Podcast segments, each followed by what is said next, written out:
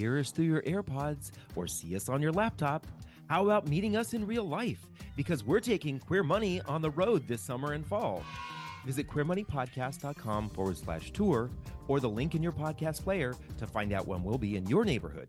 What's it take to become a YouTube star? Why would you want to, and can you make money from it? You're listening to Queer Money episode number 222. Today we're talking about how to use YouTube to grow your brand, strengthen your personal voice, and yes, even make money. We're joined by Jacob Michael of the YouTube channel Jacob Michael. Jacob started his channel about a year and a half ago and has already nearly 22,000 followers. Jacob's videos discuss being gay in 2020 in America, from topics that cover first date advice to hairstyles for receding hairlines to body shaming in the gay community. Jacob has a lot of insight in making content on YouTube and making an impact. We make the Queer Money podcast for you, so please email your money questions to questions at debtfreeguys.com or post them in the Queer Money Facebook group, and we may answer your question in an upcoming episode. There's personal finance for the masses. This is not personal finance for the masses. This is Queer Money. This podcast is sponsored by Capital One. Capital One is redesigning the banking experience by offering simple, straightforward, and seamless ways for you to bank from almost anywhere. So banking fits into your life, not the other way around. Find out why the Debt Lasso method is a better way than the snowball or avalanche method for paying off your credit card debt by getting your free Debt Lasso calculator at debtlasso.com. Now, on with the show. And welcome Jacob Michael to the show. We're excited to have you. Thank you for joining us. Yep. Thanks for having me. Of course. So, you know, we've been watching your YouTube channel for the last couple of months, and we appreciate that you did a small little feature of uh, our Gay Cities article to help provide some content or resource for people to figure out where they might, might want to consider moving that sort of outside of the typical gay bubble. Your YouTube channel has a lot of very insightful information from a gay perspective for the LGBT community, and I think it's helping tons of people. What exactly inspired you to start a YouTube channel? Uh, so I think uh, originally when I started it, I was kind of wanting just to do like vlogging or just kind of videos, uh, just kind of more for fun, just kind of as a hobby. Mm-hmm. Um, and so I originally like, and I don't have any of these videos up anymore, but originally I was doing kind of just all over the place vlogs, just as kind of an outlet and something to do. And then I kind of just scrapped that for a while and decided I didn't really want to do it. And then I had, I, I, don't know, I had a couple of just, I don't know if you want to call them like conflicts or sort of like things that came up in my personal life with some of my friends in Seattle, the city I live in. And there, there are conflicts that I felt like came up pretty frequently with, you know, my friends in that circle. And I ended up kind of separating from those friends after a while just because it ended up being pretty toxic. And it kind of just got me thinking. I was like, why is it that I struggle so much to fit into kind of like the, the quote unquote gay community, right? And I don't like to say gay community too much because I know it's not a homogenous group at all, but I was just kind of thinking like I don't know why, you know, why I struggle so much to fit into some of these circles of people. So I kind of started off by just making these sort of like quippy videos about Grindr just as a starting point because I had a lot of frustrations with using that app as well.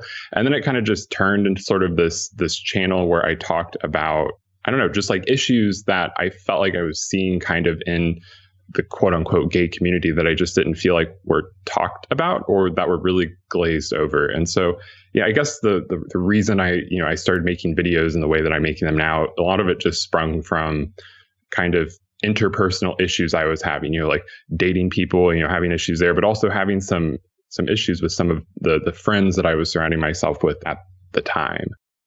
I think that's uh, interesting and very insightful. Uh, uh, a, a lot of folks, when they start either a hobby or a business, it's related to something that they have some experience with, or in some cases, really want to investigate and learn more about.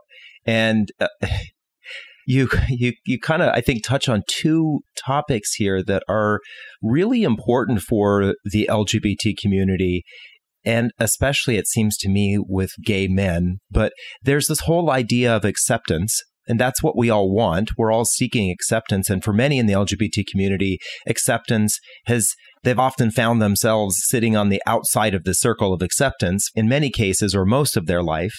And then there's this idea of being inside the circle of acceptance can sometimes be toxic or worse than being on the outside of the circle. And so you excuse yourself from being on the inside of the circle.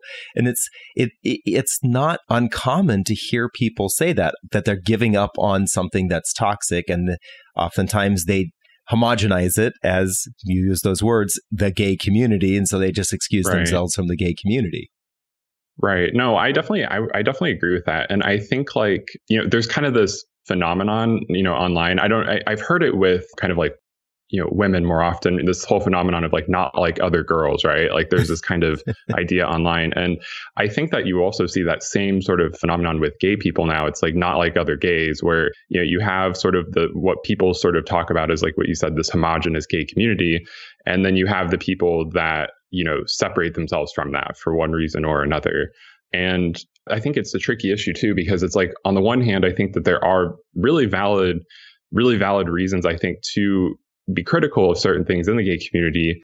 But on the other hand, kind of like you said, it's like you can't, you know, it's a diverse group of people and you obviously can't kind of write them off as all being the same or kind of, you know, remove the, the individual experience of each person in that group because, you know, everyone's going to be different. So yeah, um, it's definitely interesting. You have to be careful when you talk about those things. And yeah, right yeah, kind of have to walk on eggshells sometimes when you're talking about them. But I think why I resonated with your channel is because you are talking about some of the topics that the community as a whole isn't talking about, or you have a different perspective than seems to be what's pervasive throughout the community. Maybe I think what we're talking about is that it, it seems to be that publicly there are these stereotypes of how we're supposed to look, act, dress, what we're supposed to talk about, what we're supposed to be interested in, how we're supposed to vote. And to your point, we're, we're not a we're not a completely homogenous community, but and then there are those of us who are kind of stepping outside of that circle. And so maybe that's where the inspiration of the content is coming from is trying to provide something different so that maybe people can see or resonate with a different perspective. Right. Yeah. No, I think that's I yeah, I think that's a good way of looking at it. I think that that is a big inspiration for the content because I think yeah, I agree. I think that a lot of the issues that I have kind of chosen to talk about, I I don't, I, I, haven't seen a lot of at least videos that talk about them, right? I don't see, I, I, occasionally will see articles that talk about them and I'll see people post about them on like Reddit a little bit. But yeah, I agree. I mean, it's definitely not something that's talked about, I feel like, in the mainstream within kind of you know, gay culture, quote unquote. So yeah, I, I think that's kind of a good way of looking at it too. And I think that is kind of another reason that I I wanted to make the channel just because for me personally, you know, I've always had this kind of sense of like, okay, well, I feel like sometimes I've been kind of sitting on the periphery of, you know, like heteronormative culture, just like, you know, normal day to day culture, right? But then it's like I, you know, I find, you know, I found my people, you know, like gay people, but then it's like there's this, you know, this mainstream conversation about things that maybe I don't relate to all of them, but then also there's like a mainstream part of it too that is, at least for me personally, like feels, I don't know, it feels like it might be a little bit toxic, I guess mm-hmm. you could say. So, yeah, for it, sure. It's kind of funny because I think for all of us, no matter who we are, what, if for lack of a better term, label that we mm-hmm. end up putting on ourselves or others put on us, that there's always this kind of Venn, di- constantly moving Venn diagram of where we overlap with all of the different aspects of life, right? You know, mm-hmm. where do you overlap socioeconomically? Where do you overlap politically? Where do you overlap with your gender identification, your sexual orientation, where you live in the country, what kind of things you actually enjoy in life. And because of that constant movement or trying to figure out where things overlap, we can sometimes get feel frustrated that it's hard for us to find other people like ourselves or, or hard for us to get across what we're really trying to say sometimes because people right. are constantly judging us well you're not a part of my overlap right and so right. that's partly where the maybe the toxicity comes from and partly where the desire and the need for acceptance comes from that we want uh, we want to be a part of that i think that really um, you know that wasn't necessarily the direction that this podcast was going. But I think one of the things that we've hit on here is that sometimes our experiences in life or the things that we want out of life can become a motivator for us to actually do something that is creative. For sure. And, you know, we see a lot of people in the LGBT community who are wanting to be creative, they're wanting to do something, but they just don't know where to start, right? Or right. maybe they have an idea of where they want to start. And that's kind of the reason why we wanted to have you on the podcast is to talk about this idea of how you got started with this. You have a YouTube channel that has nearly 22,000 followers at the time of the, this recording. You have videos that have had hundreds of thousands of views. So clearly the content that you're putting out there is resonating with some people. How does your bank support the LGBT community? Not at all? For Pride in June? Or 365 days a year? Capital One proudly supports the LGBT community throughout the year. Maybe it's time to support a bank that supports us. Go to debtfreeguys.com forward slash cafe for more info. Want to be a part of the $1.7 trillion LGBT business economy? The National LGBT Chamber of Commerce New York is here for you. For your next big contract, mentor, coach, collaborator, and tons of new clients, join us at nglccny.org for the greatest concentration of LGBT and allied business leaders in New York. So, if someone is similar to you in a similar maybe mindset as you, and they they may want to ask how did you get started? How did you get this? And we know you know kind of you you said it was this idea of sharing some of your own opinions but logistically how did you get started? Yeah so i guess logistically i mean so it obviously kind of depends on sort of the, the medium that you're you're trying to create within but for YouTube, like I, I started off just filming on my phone and so I, you know, I, I had my phone, I used my camera, I would record. And one of the things I thought was interesting when I started filming was that I was actually not that great in front of the camera at first. And, you know, you always imagine, right? Like you always kind of imagine yourself like filming a video and being like, oh, I'm going to say this, that, and the other. I've got all these ideas. But then when you actually are filming, even though it's just you in the room and your camera, like you're, you're super nervous and you don't know what to say. And yep. you're kind of picturing like what, you know, what people are going to think. And also there's the other aspect of that is, you know, the, the post, post production. No, not post production. It's like the post filming part of creating a video, which is editing, right? And I think part of that nervousness is you're not, you know, you don't totally realize the power of editing and how easy it is to make yourself sound a bit smarter than, than, than maybe you sound in the raw footage, right? And so I think that, you know, for me, like, I guess logistically, you know, I kind of just had to use what I had. So I, I used my iPhone camera. I got like a subscription to Adobe Premiere just to to edit the stuff, and I just started learning. I, I personally I really love learning that kind of stuff, so I thought it was I thought it was really fun. But then in terms of I guess logistically can mean a lot of things. So that's kind of the very practical like technical stuff is you know don't try to go out of your way I guess to buy a bunch of new stuff. Try to try to create with what you have, and then you know as you you know you you improve and you need more stuff, just you know expand your your supplies and your tools and everything you're using. Um, but then there's also kind of logistically in terms of just like the I guess like the the fear, like the the psychology of actually creating, and especially when it's creating and then sharing it online, because you know you're if you're creating something and sharing it online, there's the you know the expectation, at least if it's reasonably successful that you know people people will see it right? People are going to see it they'll respond to it you'll see how they respond to it and there's the fear of like well what if i make this and people don't care or they they disagree and they just really don't like it? And for that i mean i, I don't know like overcoming that fear i feel like was really hard. Like there are several videos I created early on where I, I posted them. I had, you know, maybe four or five nice comments and then like one just really mean, you know, vitriolic comment. And I just deleted the video because it was like, oh, this is wrong. I, I got this wrong. Right. um, and so I think over time I've had to, you kind of have to just develop this sense of like this like inner core, I guess, of like, you know, my perspective matters, where I'm coming from matters. Like people might not always agree with it, but like at the end of the day, like I have to, you know, and obviously if you don't agree with something you post, you can take it down. You realize, oh, that was a mistake. But like, I think it's it's also that's another component of it, right? Is developing that sort of inner core of like, this is who I am. Like, not everyone's gonna like it, but I just have to like accept that people, you know, someone is going to dislike it. That's almost guaranteed, right? And so I think that's almost like a good mindset to have going into it. Um, if you're, you know, I think it's Brene Brown that talks about being in the arena and getting your ass kicked or whatever. It's like if, if you, you, you can't go into the arena without people, you know, throwing punches. Like you just have to know that that's part of it. And I think for me, that has been really helpful to kind of view it in that way, if that makes sense. Absolutely. So yeah. Yeah, I just as you're describing your experience, I'm having so many flashbacks because I'm thinking about the, the, the first time that um, we had about five years ago, our marketing manager asked us to to create this 60 second video, and we are like, oh, that's going to be so easy. We could totally do that, and it was one of the first videos we ever recorded. Um, and we started out and we fumbled a couple times. We were like, you know what, we're a little bit too tense let's have a little bit of uh, wine. So we had a little bit of wine and we just kept screwing it up, screwing it up, and we kept having more and more wine. And all of a sudden we're like, oh my gosh, today's wasted.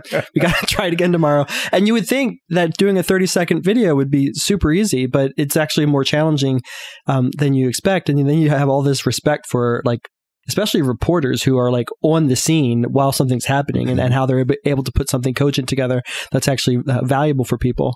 And I, I, can also think of the first time that we published our first blog post on debtfreeguys.com forever ago. And I probably paced the the living room for about 30, 40 minutes before I actually hit publish because I was like, what if everybody hates it? What if everybody or nobody pays right, attention to yeah. it? and, you know, to your point, you know, I, I think what we've learned over the last five years is uh, kind of what you were talking about, having that inner core is you kind of have to have a bit of a thick skin, which is something that we didn't necessarily have from the beginning. But to me, that's been part of the the, the benefit of, of this process is that it's really kind of given us some thick skin and help us become really confident in what we have to say and how we have to say it, which I think is sort of one of the reasons why we've been encouraging people LGBT or otherwise to to become full or part-time entrepreneurs, creatives of some sort, because what it does is it helps strengthen your voice. And if, especially if you've got something unique to say, that can provide some value to someone. We don't need more people to continue to say the same thing. We need some people who are ready to, to kind of disrupt things. Um, and when you're going to disrupt things, you're definitely going to piss some people off. But that's kind of the point, right? You're trying to show a different perspective. We're not homogenous. We're different. And here are some different opinions over here. And if you want to join me, come over here. Well, right, for sure. Well, and I, yeah, no, I totally agree with that. And that's a really good point. It's like if you're, you know, if you're going to create something with the intention of creating something you know unique your your risk of being criticized and being you know quote unquote punched if you want to call it that like to use Brene's analogy it's even higher right i mean you're definitely to you're definitely to piss people off you're definitely to you're definitely to get criticism and i think another thing too uh, to kind of think about too is i mean even people that maybe don't necessarily consume your content but people that are in your personal life right that that you know know that you're you're trying this project.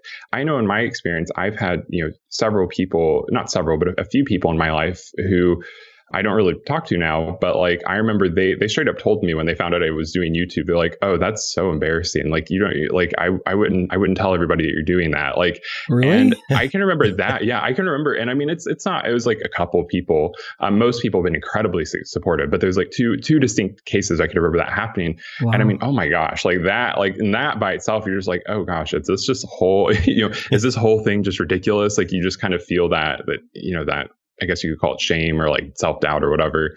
But yeah, I mean, just kind of, ex- I think when you can expect those things, like, I, I think it does. I mean, it doesn't make it the emotions less painful, maybe, but I think it makes it easier to kind of push through because you know it's part of the process. And the other thing too is, you know, regarding you know if you if you are finding that you're nervous or like you know i know this really helped me a lot. You know whenever i'm doing videos i tend to go on tangents. I tend to you know talk kind of in a bunch of different directions. And what i found though is that like for me and this worked really well for my channel is that i can kind of incorporate that into the video itself as kind of improv humor sort of. So you can kind of also use that as part of like you know the way you sort of like are creating your stuff. Um, i know that's worked for me. I think it kind of adds a little bit of relatability um, mm-hmm. when you you know you don't edit out all the the mistakes and stuff. But obviously that kind of depends on the the specific content you're making. But right. yeah, so I mean that's another thing. I mean, if you, there's a certain struggle that can usually be spun into some sort of strength if you you know you kind of approach it a different way, I guess, when you're creating stuff. I think when I'm listening to you, I'm thinking about the the saying, and I don't know, I can't remember who to attribute this to. That idea of being perfectly imperfect, right? Mm-hmm. That we sit down and you kind of alluded to this when you put the camera up for the first time and you start recording and you just expect that you're going to make something that is you know perfect and amazing and you realize that it's not and sometimes mm-hmm. it's the imperfections in there that are what make you endearing to an audience or the mm-hmm. imperfection mm-hmm. is what actually makes people think about something uh, more than just to watch it for entertainment um, mm-hmm. But I, I guess that kind of brings up this idea then when you got started and you're starting to do these videos, is this really time consuming? I mean, how long does it take you to make some of these videos? Obviously, I think depending on the, the length of the video, but in general.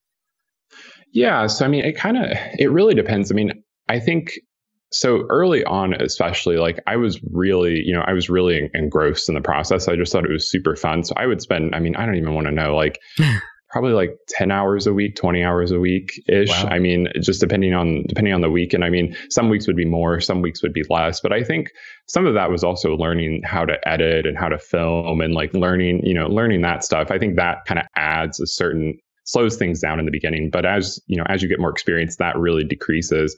But you know, I still spend a fair amount of time. I'd say probably not quite that much as I did in the early stages, but I still spend a, a fair amount of time per week on videos just because I want to make them, I want to make them better. And now, especially lately, I've been trying to shift my sort of more LGBT and just like social issue related videos kind of towards more of a video essay format where I actually, you know, pretty much script the entire video and sort of make it this really deep dive like analysis of a topic, like, like 30, 40 minutes long.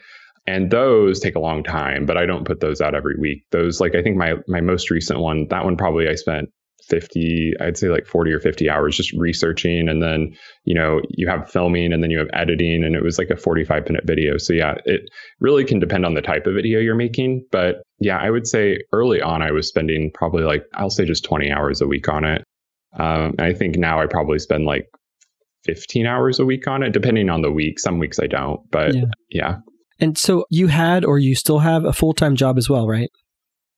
So I do, yeah. I, I do have a full time job, although I am really thankful because I am currently doing like a reduced, I'm doing reduced schedule. So I do like 30 hours a week right now, um, which is awesome. It's like yeah. perfect for me. Um, and that's freed up time for me to to do, of course, my YouTube stuff, but also have, have some semblance of a, a social life and spend time with my boyfriend and all those different things. So the important um, stuff. Yeah, yeah, yeah, very important stuff. So, uh, how much money would you say? So, you alluded to this earlier that you know you don't necessarily need to buy all sorts of brand new equipment, right? Most of us mm-hmm. already have a, a, smartphone that has a camera, so you, most of us kind of have the opportunity to record our own videos, uh, whether they're mm-hmm. on TikTok or YouTube or whatever. But how much would you say um, you've invested in your channel so far? Yeah, that's a good question. So let me think about that. So every single month, it's kind of changed a little bit. So I ended up buying Final Cut Pro. So that I think was two or three hundred bucks when I bought that, but it was a one-time purchase. Um, and then the camera, I think I spent about think it was about 900, I think it was like 900 to a grand on the camera. It was partially a Christmas gift. So I spent, but yeah, it was 900 to a thousand was how much it totally costs.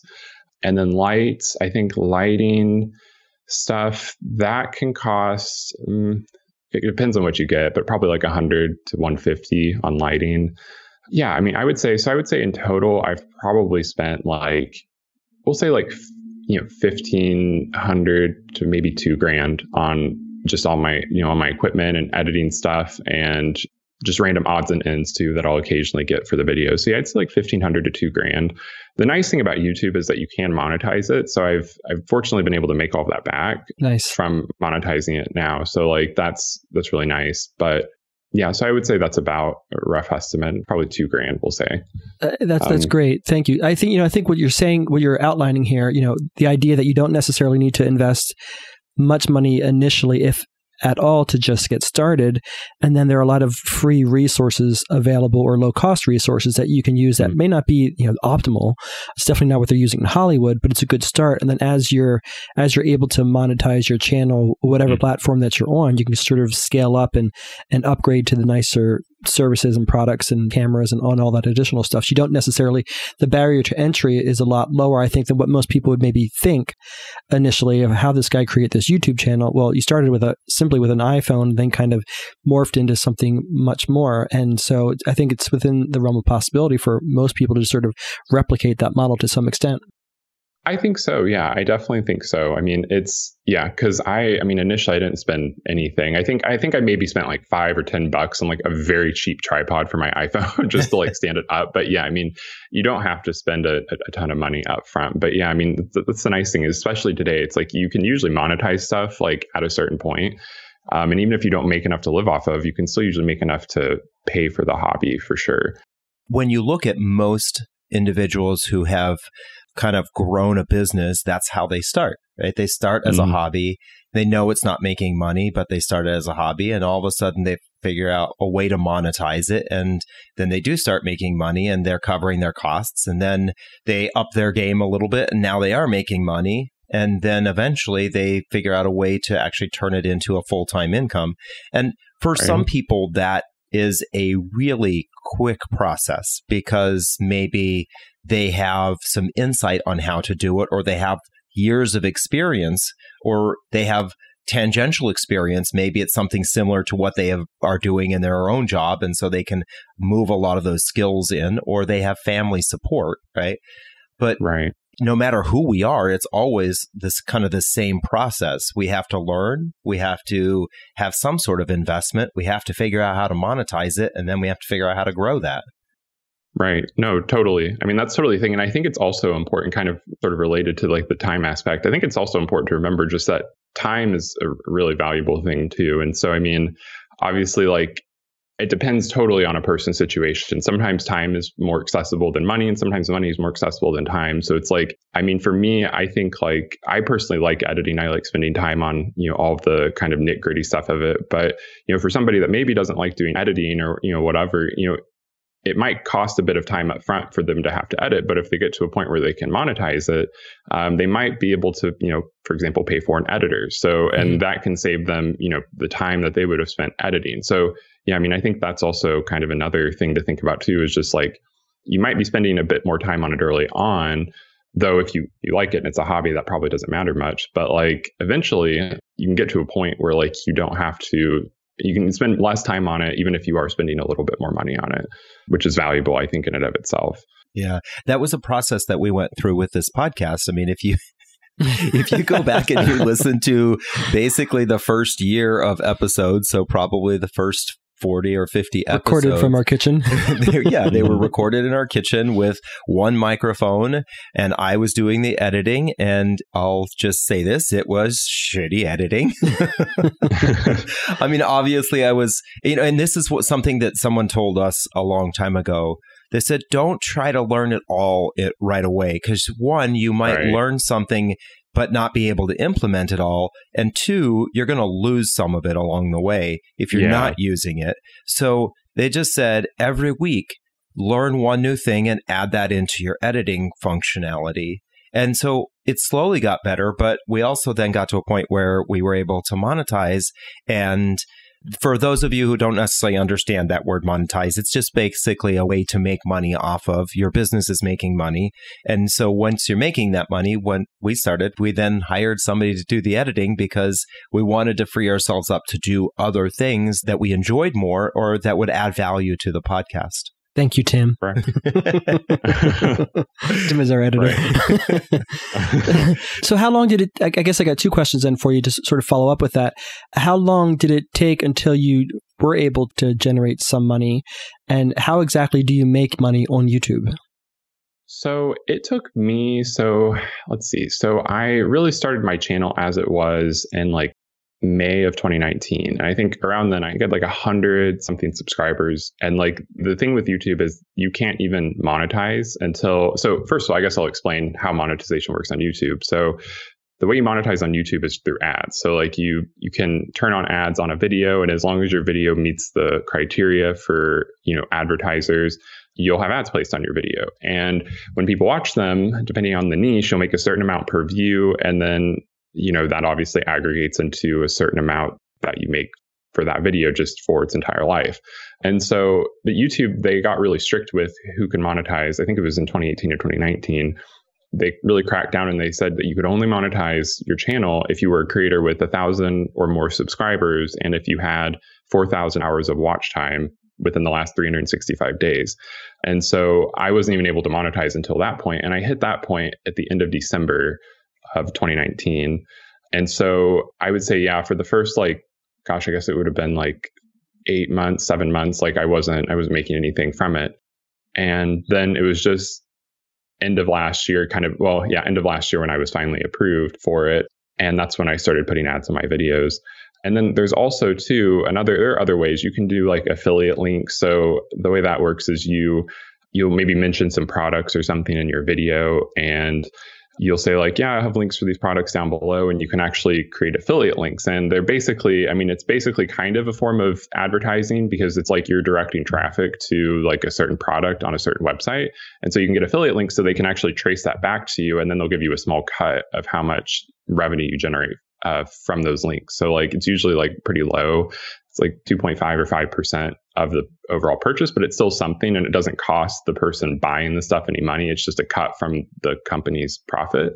So that's another way. There's also obviously you can do merch, like you can sell your own stuff. I haven't I haven't done that. And then there's also um, like crowd crowdfunding. So like you can do things like Patreon, which that is something I have. I have a Patreon and so those are all kind of just different ways you can generate revenue streams. You can also, if you're if you're trying to build like an actual business where you're selling a product like a course or like just something specific, you can also kind of create sort of a, a sales funnel with your channel and like use your channel as the means of promoting that product. And then, you know, you kind of slowly try to redirect traffic down that funnel. So then maybe you get them to join your email subscriber list. So then you try to get them to join you know your website and then at the end you kind of give them a pitch and you're like hey like do you want to buy this course and that is also another way people will make a lot of money on youtube is they'll have a product that they're selling for a very niche audience and they'll use their channel to sort of like funnel traffic into that product to buy.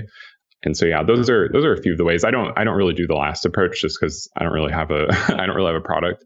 But yeah those are all different avenues you can go down.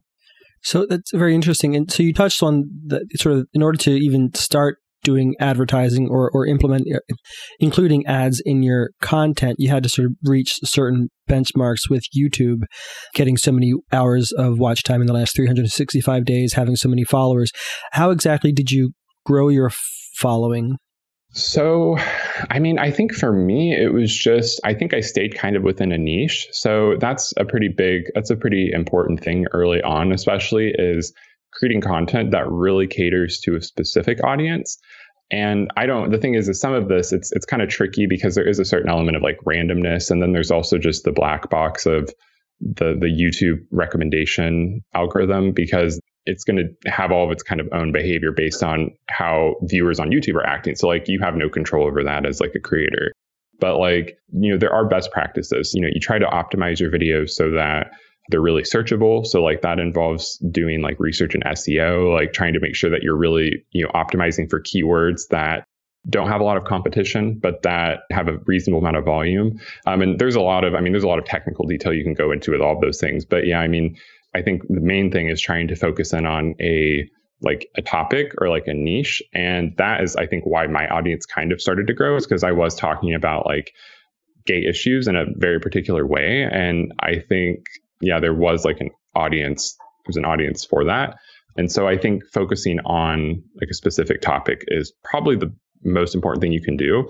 And I also think too, just kind of, it's a little bit of a waiting game early on too, right? Because I mean, just to give like kind of a sort of perspective on my channel, like I think like last year, like in the summer, I was generating maybe like maybe a hundred, like maybe a few hundred views every week, like at most. Like I think every, it was not very much at all. And it kind of just slowly like snowballs a little bit. And yeah, so early on, I wasn't getting a lot of traffic. And then towards the end of the year, I was getting a bit more. And then I was getting a bit more later. And then I had a really big spike of traffic in May. It's kind of tapered off, but it's still grown relative to where it was even several months ago. So I think some of it's also just patience as well and just kind of yeah, those are kind of a couple of things, I guess, is focusing on a niche and kind of also realizing that it does take a little time to get substantial traffic, to get the thousand subscribers and to hit off the benchmarks and stuff. Yeah, that makes total sense, and it's it aligns with not exactly, but similar experiences that David and I have had. But um, you you touched on the the need to have a niche, and as you were talking about that, it reminded me, you know, a couple months ago, maybe it was maybe it was even a year ago, I can't remember, but all the social media platforms, in an, in an effort to sort of minimize hate speech and to shut down fake news, they sort of did some some overcorrection. Where you know, specifically with YouTube, if I remember correctly, they were sort of thwarting the algorithms or traffic for anything that was gay or LGBT related, almost like. Mm. The word gay couldn't be used in a positive way. The word LGBTQ or queer couldn't be said in a positive context. So that was thwarting some of the traffic that I know that uh, LGBTQ bloggers and vloggers were, were getting. Did you experience that? And, and if so, how did you overcome that? that was a little bit before I guess my time. Like I think I was still creating during that time, but I didn't have I didn't have enough traffic to really know an impact. Like it's hard for me to know. It's like, is it just because no one's watching my stuff, or is it because like I'm being affected by this thing? So I don't really know. I didn't experience that personally, but yeah, I, I think that they, they they have had issues in the past where they've been too strict on keywords.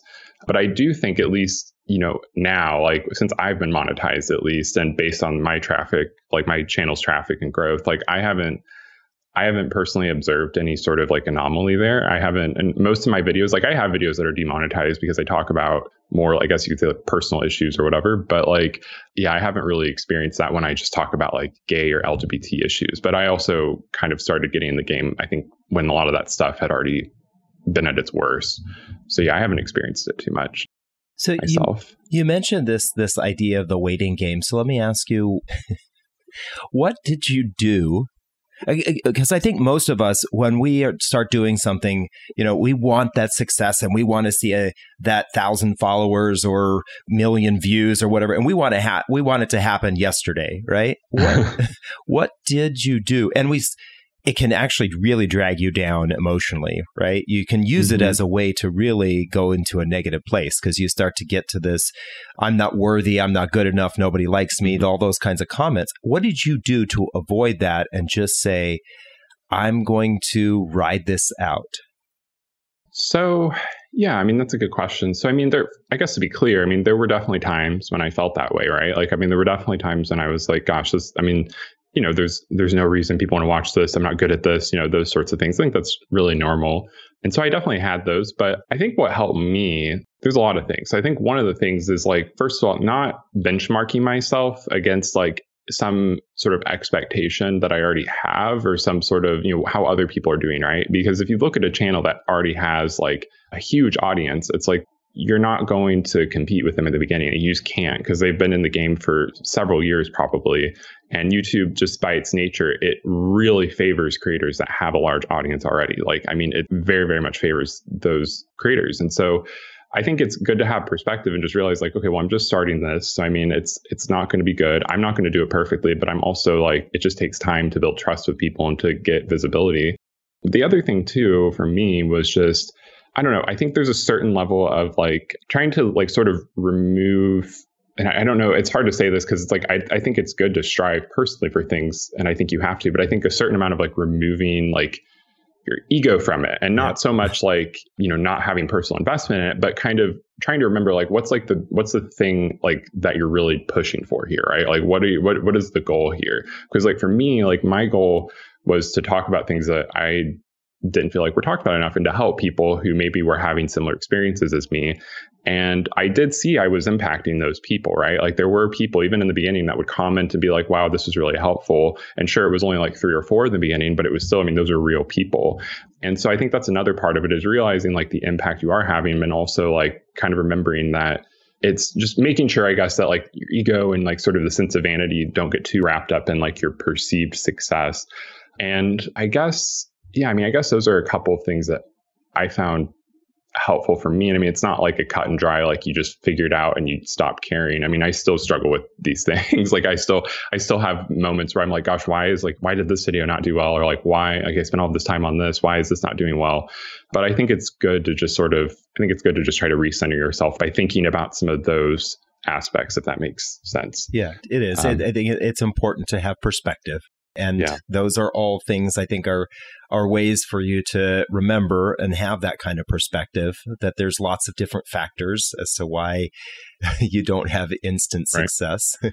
when I one thing I'll say too is like I know for me too. I mean, just as a side note, might be personality trait, but I tend to be kind of stubborn with stuff too. Like I tend to be very much the type where like I want to figure it out. I want to if I have a goal, like I I want to like get it if that makes sense. And I do think that is another part of it as well. Is just I think for me, I I can get kind of stubbornly set on doing something. Yeah, I think just having the grit, I guess, to sort of to do that and to kind of maybe get a little a little stubborn. Not that you don't learn, but just trying to kind of just persist um, and knowing that like it'll work out, I think is helpful too. But anyway, sorry, I think I cut you off. No, but. that's that's fine. I, I, think that word tenacious, right? Having yeah. tenacity is is vitally important for anyone who wants to have any form of success. You have to continue, and you have to try again and try again and try again. So. Uh, one of the things that seems to be, I think, of a, a lot of interest for folks is the variety of topics that you have. You have so many different topics uh, on your channel. What path do you go down? Oh, you know, is there are there favorite topics that you have? This is the kind of the way the, the juicy stuff, right? I mean, this is where you get to have yeah. fun, or you get to make a statement, or you get to piss people off, or what? How do you do that? How do not I? The, so not the piss people off part. well, how do you how do you pick your topics exactly, topics. and what resonates? What seems to resonate most with your audience?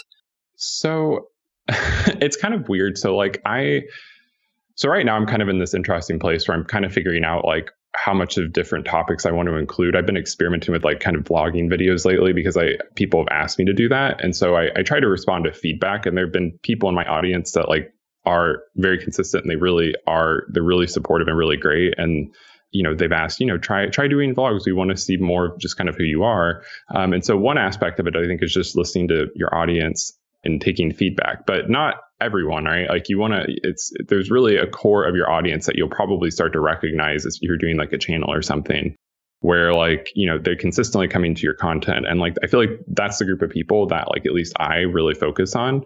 Because i focus on every random person that left a mean comment or told me they hated this or that it's like i delete everything. You know what i mean? So i think it's i think it's that's one thing is just seeing kind of the the core audience and responding to their feedback. But for me i mean a lot of my topics too though it's like like shower thoughts, I guess. Like I don't know, like I I tend to have. I, I mean, I guess I just think about these kinds of things a lot. Not even just LGBT, but I tend to just think about issues like that, and it's kind of it's a blessing and it's a curse, I guess, because on the one hand, it's it's obviously good because I can I feel like I have things to talk about and ideas about things, but at the same time I think it can come with like not always knowing when to turn my brain off with that stuff. But yeah, for me a lot of it's just like I'll have an experience with somebody or I'll have like a series of experiences with different people and I just kind of see this thread between them or like this pattern between them.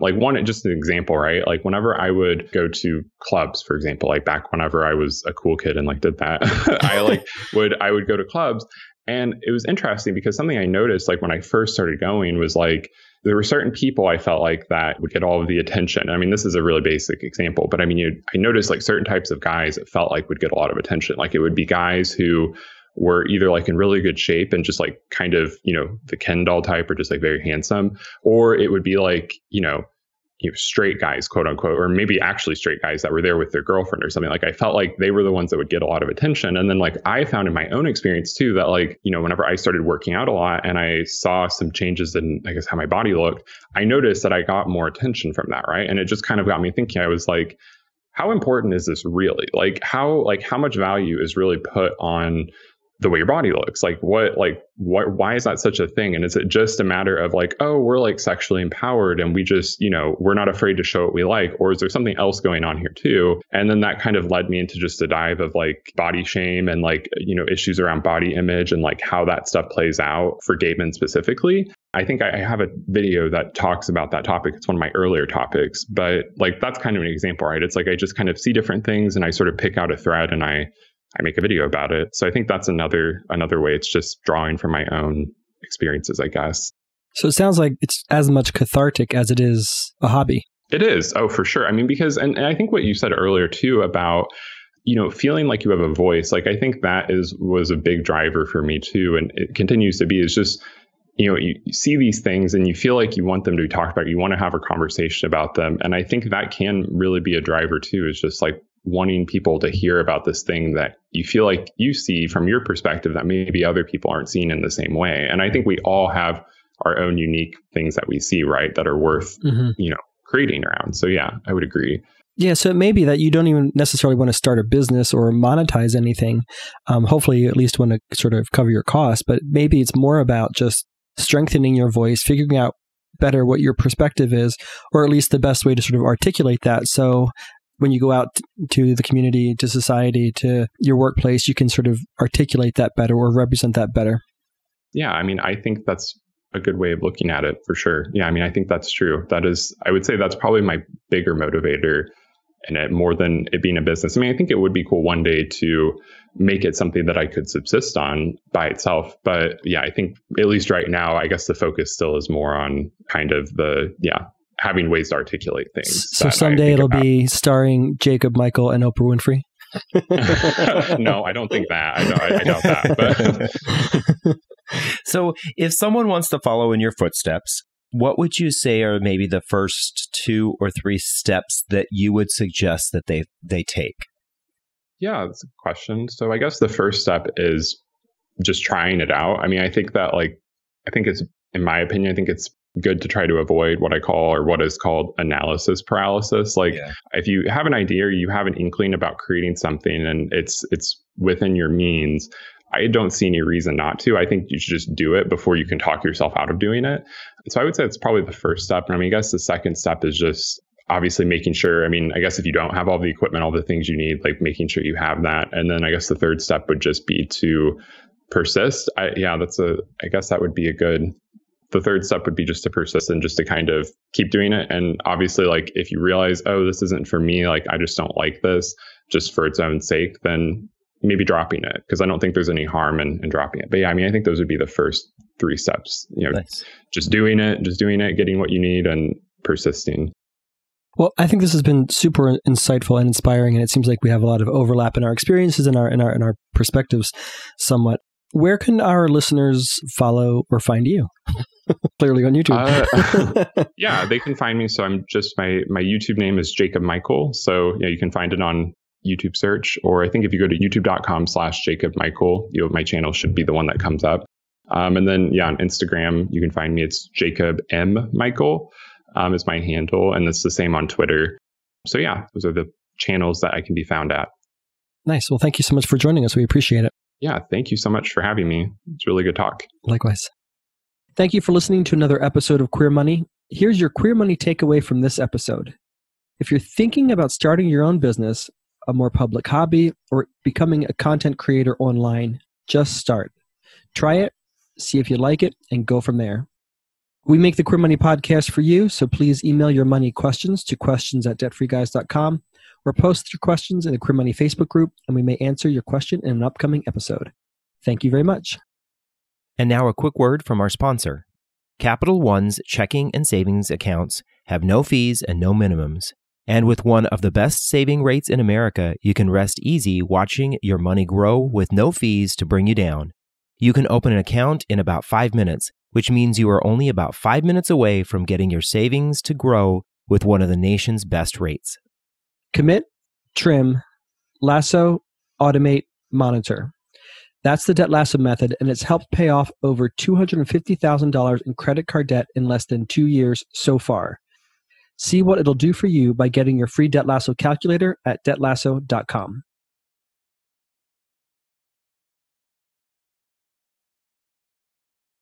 From Los Angeles, California to Winooski, Vermont, we're taking queer money on the road. Join us as we gamify personal finance with Queer Money Bingo or catch our signature Live Fabulously, Not Fabulously Broke talk and so much more in between. Check out queermoneypodcast.com forward slash tour or the link in your podcast player regularly for date and location updates.